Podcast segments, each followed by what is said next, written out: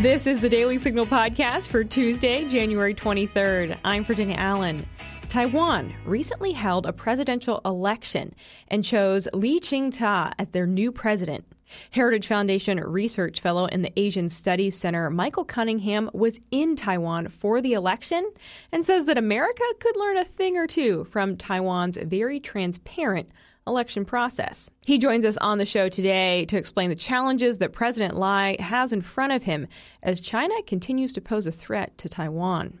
He also explains why Taiwan's freedom from China is critical to America's interest. Stay tuned for our conversation. But first, if you or someone you know works in higher education, listen up. We all know that the academic environment is particularly challenging for faculty who research, publish, teach, or develop programs in areas that explore things like economic freedom, the dignity of the person, human flourishing, constitutional governance, national sovereignty, and other areas that are related to freedom and opportunity and traditional American values. And funding opportunities for such programs are scarce. That's why the Heritage Foundation established the Freedom and Opportunity Academic Prizes to recognize and provide financial awards to faculty at higher education institutions. The deadline to apply is February 1st winners will receive a financial award of $15,000 in recognition of their past accomplishments, the importance of their current work, and their future promise in the Academy, especially in relation to public policy. Again, the application deadline is February 1st. For more information and to apply, visit heritage.org slash innovation prize. Again, that website is heritage.org slash innovation prize.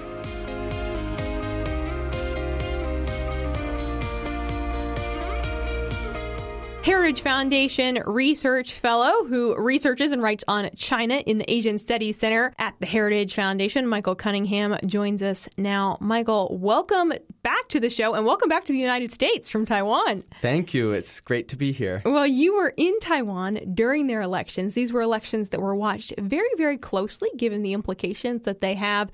Explain, if you would, what it was like in Taiwan on election day. What was the atmosphere like?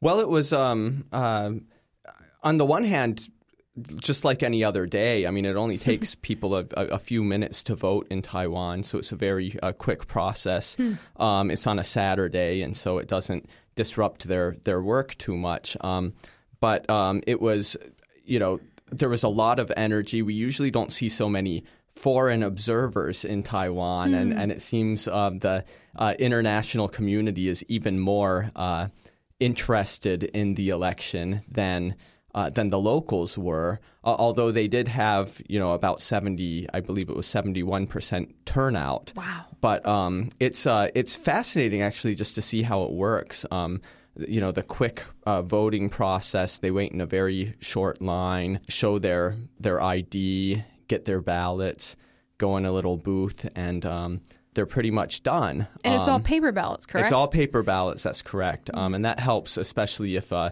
if there's a, any question about legitimacy of, of the results. Then they're able to go back and they have they have the papers there uh, to show. Um, they also collect a, a, copy of the ID of everyone who's voted, and so they also ha- have that additional check as well. If there's more than one copy of someone's ID, then well, then then they know that that wasn't supposed to have happened. yeah. Yes, but um, I, you know, I was able to watch the count uh, as soon hmm. as the polls closed at at four. Then about 30, 40 minutes after that, they started counting the votes, and it's um, just a very smooth process. Um, the count is open to the public. Anyone can go into their polling station or, or into any polling station and watch them count the vote. So um, I, I, really think there's a lot we can learn there, or, or at least reference as we try sure. to make our our elections maybe more transparent or maybe less um, uh, less subject to certainly. yeah to to uh, accusations. Certainly. Well and given taiwan's situation with china there was great concern that there was just there was great uh, emphasis put on just needs for there to be transparency with this election making sure that china wasn't interfering in any way. Share with us if you would who the taiwanese people have chosen as their new president. What do we know about him? Yeah so lai ching-te he's the the current vice president president. He was the candidate of the Democratic Progressive Party, which is, you know, portrayed sort of in media as being a pro independence party. Um, and it officially is based on the, the party's platform. Um, but in practice, they do not advocate changing the status quo. President elect Lai is very much disliked by Beijing because he has a history of uh, overtly advocating for formal independence. Um, but on the campaign trail, he, he really went back to, to, to, the more mainstream position, which is the position of, of the current president, Tsai Ing wen, which is that Taiwan is already a, a, sovereign state and has no need to declare formal independence. That's a good thing because a declaration of formal independence, Beijing has, has consistently said that it would r- respond um, okay. with with military force if that were to occur. And so, yeah, just to emphasize, uh, President-elect Lai uh, would not be able to declare independence even if he wanted to. It's just institutionally nearly impossible okay. to do so. And at the same time, he does not seem, based on all he's been saying in the uh, over the past year or so, he that is not on his agenda. Um, but uh, Beijing deeply distrusts him, uh, dislikes him, and is going to try its hardest to ensure that he's a one term president. Mm-hmm.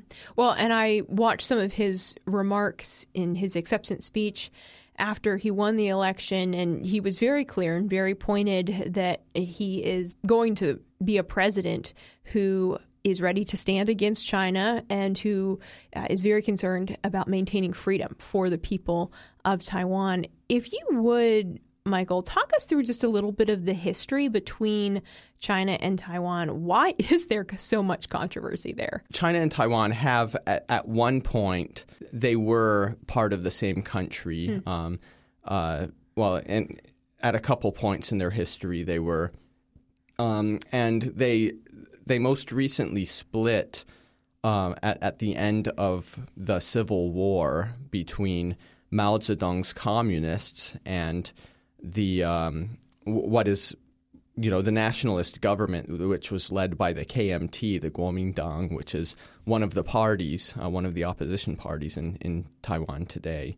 Um, prior to that, you know, Taiwan had a long history also of, of being colonized by various countries, most recently Japan during, uh, well, before and during World War II. And so it was really only at the end of World War II that um, that Taiwan was handed back to China. Hmm. Um, Taiwan never belonged to the People's Republic of China. Okay. It was the Republic of China. And when when Mao Zedong and the communists uh, gained power in the mainland um, at, towards the end of the Civil War, that's when Chiang Kai shek, who was the leader um, of the nationalist government at, at the time, fled to Taiwan.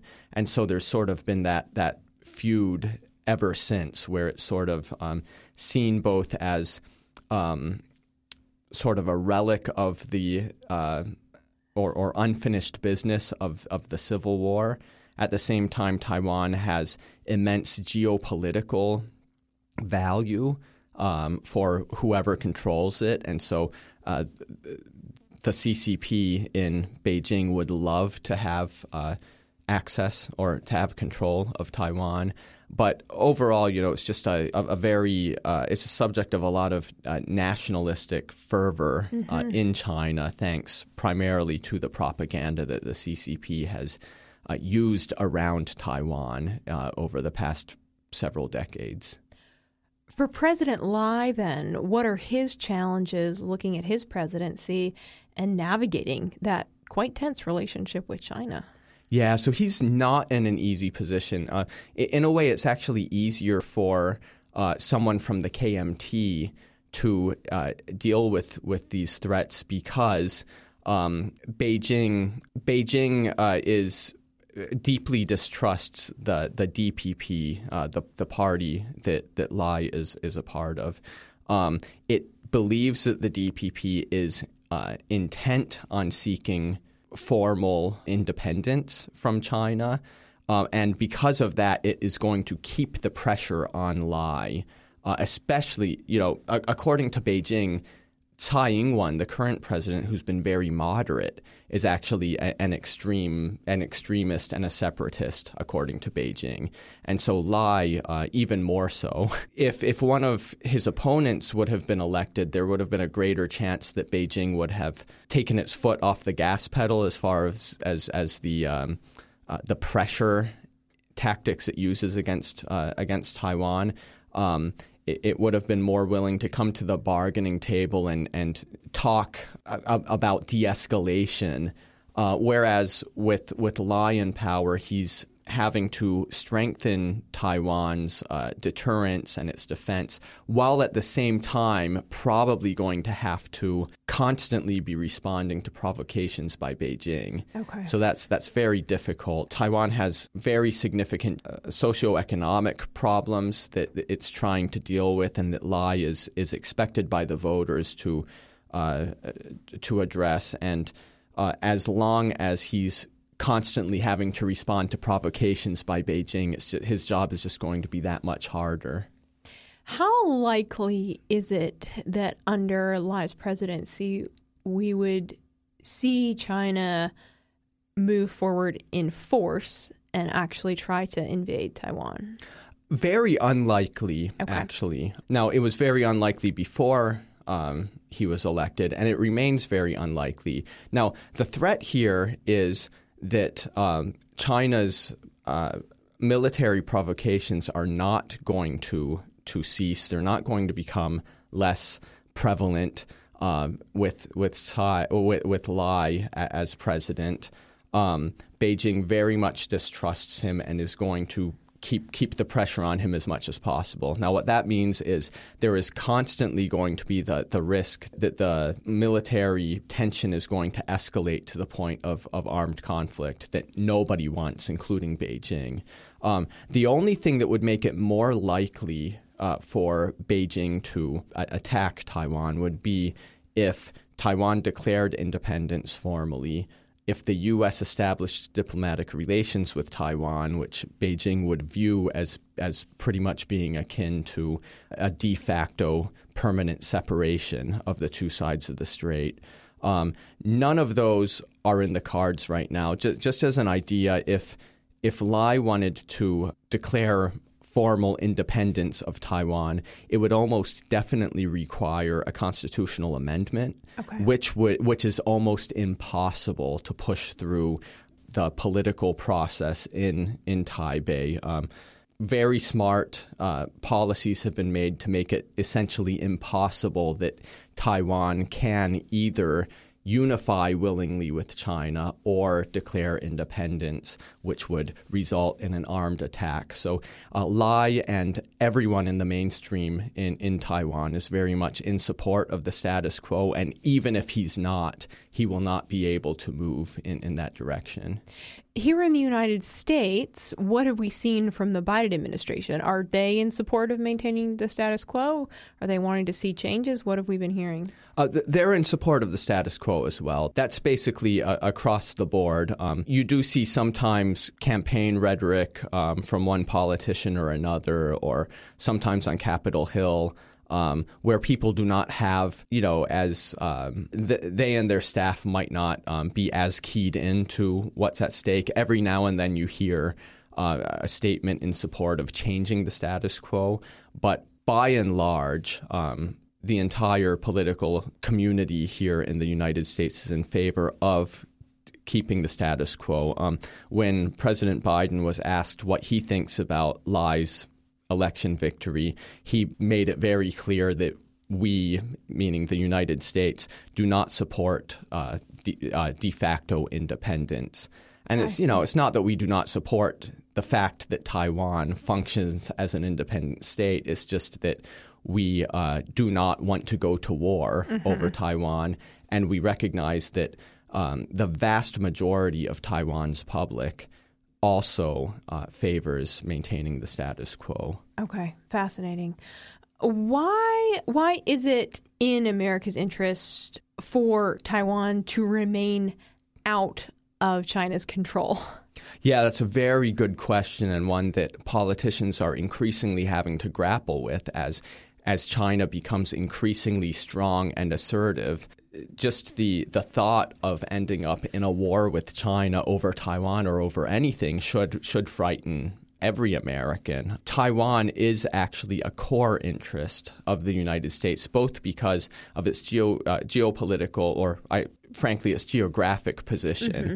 It is very important to keeping China sort of restrained within its own uh, its own sphere of influence to keep it from um, exerting its its influence throughout uh, Asia, throughout the Pacific, and you know, in, ensuring that it's that it's dealing, ensuring that it's that it's not able to uh, threaten the United States.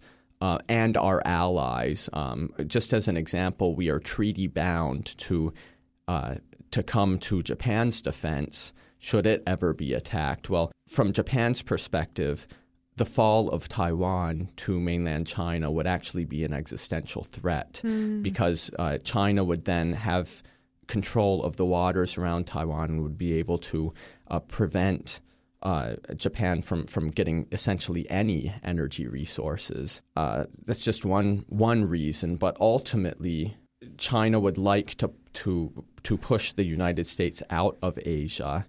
Um, would would like to have you know more free reign around the world. It would just make it, w- it would make it much harder for us to uh, avoid getting into a conflict with China if China had access to Taiwan and was able to break through that, that first island chain that really pins it pins it in close to its its own borders. The other uh, issue is we are uh, very much reliant on Taiwan uh, economically, mm-hmm. and that's very little understood by most people actually. But um, not only do we rely on Taiwan for our semiconductors, which there's really, it took Taiwan 40 years to develop its semiconductor, almost you could say semiconductor hegemony. Um, but at the same time, um, it's not only semiconductors, uh, it's basically consumer goods generally, uh, anything that's manufactured, Taiwan plays a central role in manufacturing. We don't see things come with a made in Taiwan label mm-hmm. because they're made in China and in other countries, but they're made by Taiwanese companies. Oh, wow. And should Taiwan uh, ever find itself at, at war and um, uh, you know its companies be unable to sustain or, or to continue uh, directing the factories that they have in China and elsewhere, much of global manufacturing would just come to a standstill. The, the way the, the Financial Times put it last year in one article was they said that even if the United States could move uh, semiconductor manufacturing back to the U.S., if if war occurred in Taiwan, what we would have then would be made in America chips and nothing to put them in. Mm, wow. Well, it sounds like uh, President Lai does not have an easy job ahead. Definitely not. Any president elect would have a difficult job ahead, and for him, with with as as much as Beijing dislikes him, um, his job is just that much harder. Oh yeah, and, and he, he only got forty percent of the votes. Okay. Um, and so he doesn't really have a popular mandate either. He does not have a legislative majority. Oh wow. Um, so he has work, his work, work, cut out for him. Well, uh, we certainly wish him and the people of Taiwan all the best in this new chapter of their of their nation. But Michael, thank you for going to Taiwan, for being there, being able to report back about what you saw. We really appreciate it, and we appreciate your analysis today. Well, thank you. It's always great to be here. And I encourage all of our listeners check out Michael Cunningham's work at heritage.org. You can find all of his reporting there, his research there, and uh, also make sure Michael you, you're on social media as well, correct? I am. Um, I uh, can folks I'm, follow I'm not, your work a bit there? They can. I'm. I'm not. Um, I'm not the most prolific uh, social media user. You know, I yes. think that's a good thing. You know. well, Michael, we appreciate your time. Thanks so much. Thank you. Bye bye. That's going to do it for today's episode. Thanks so much for being with us here on the Daily Signal podcast. If you have not had the chance, make sure that you check out our evening show. It's right here in this same podcast feed where every weekday we bring you the top news of the day. Also, take a minute to subscribe to the Daily Signal podcast wherever you like to listen to podcasts. We're across all podcast platforms. and take a minute to leave us a five star rating and review. Thanks again for being with us today. We'll see you right back here at 5 p.m. to catch up on the news of the day. The Daily Signal podcast is brought to you by more than half a million members of the Heritage Foundation. Executive producers are Rob Bluey and Kate Trinko. Producers are Virginia Allen and Samantha Aschieris. Sound design by Lauren Evans, Mark Geiger, and John Popp. To learn more, please visit dailysignal.com.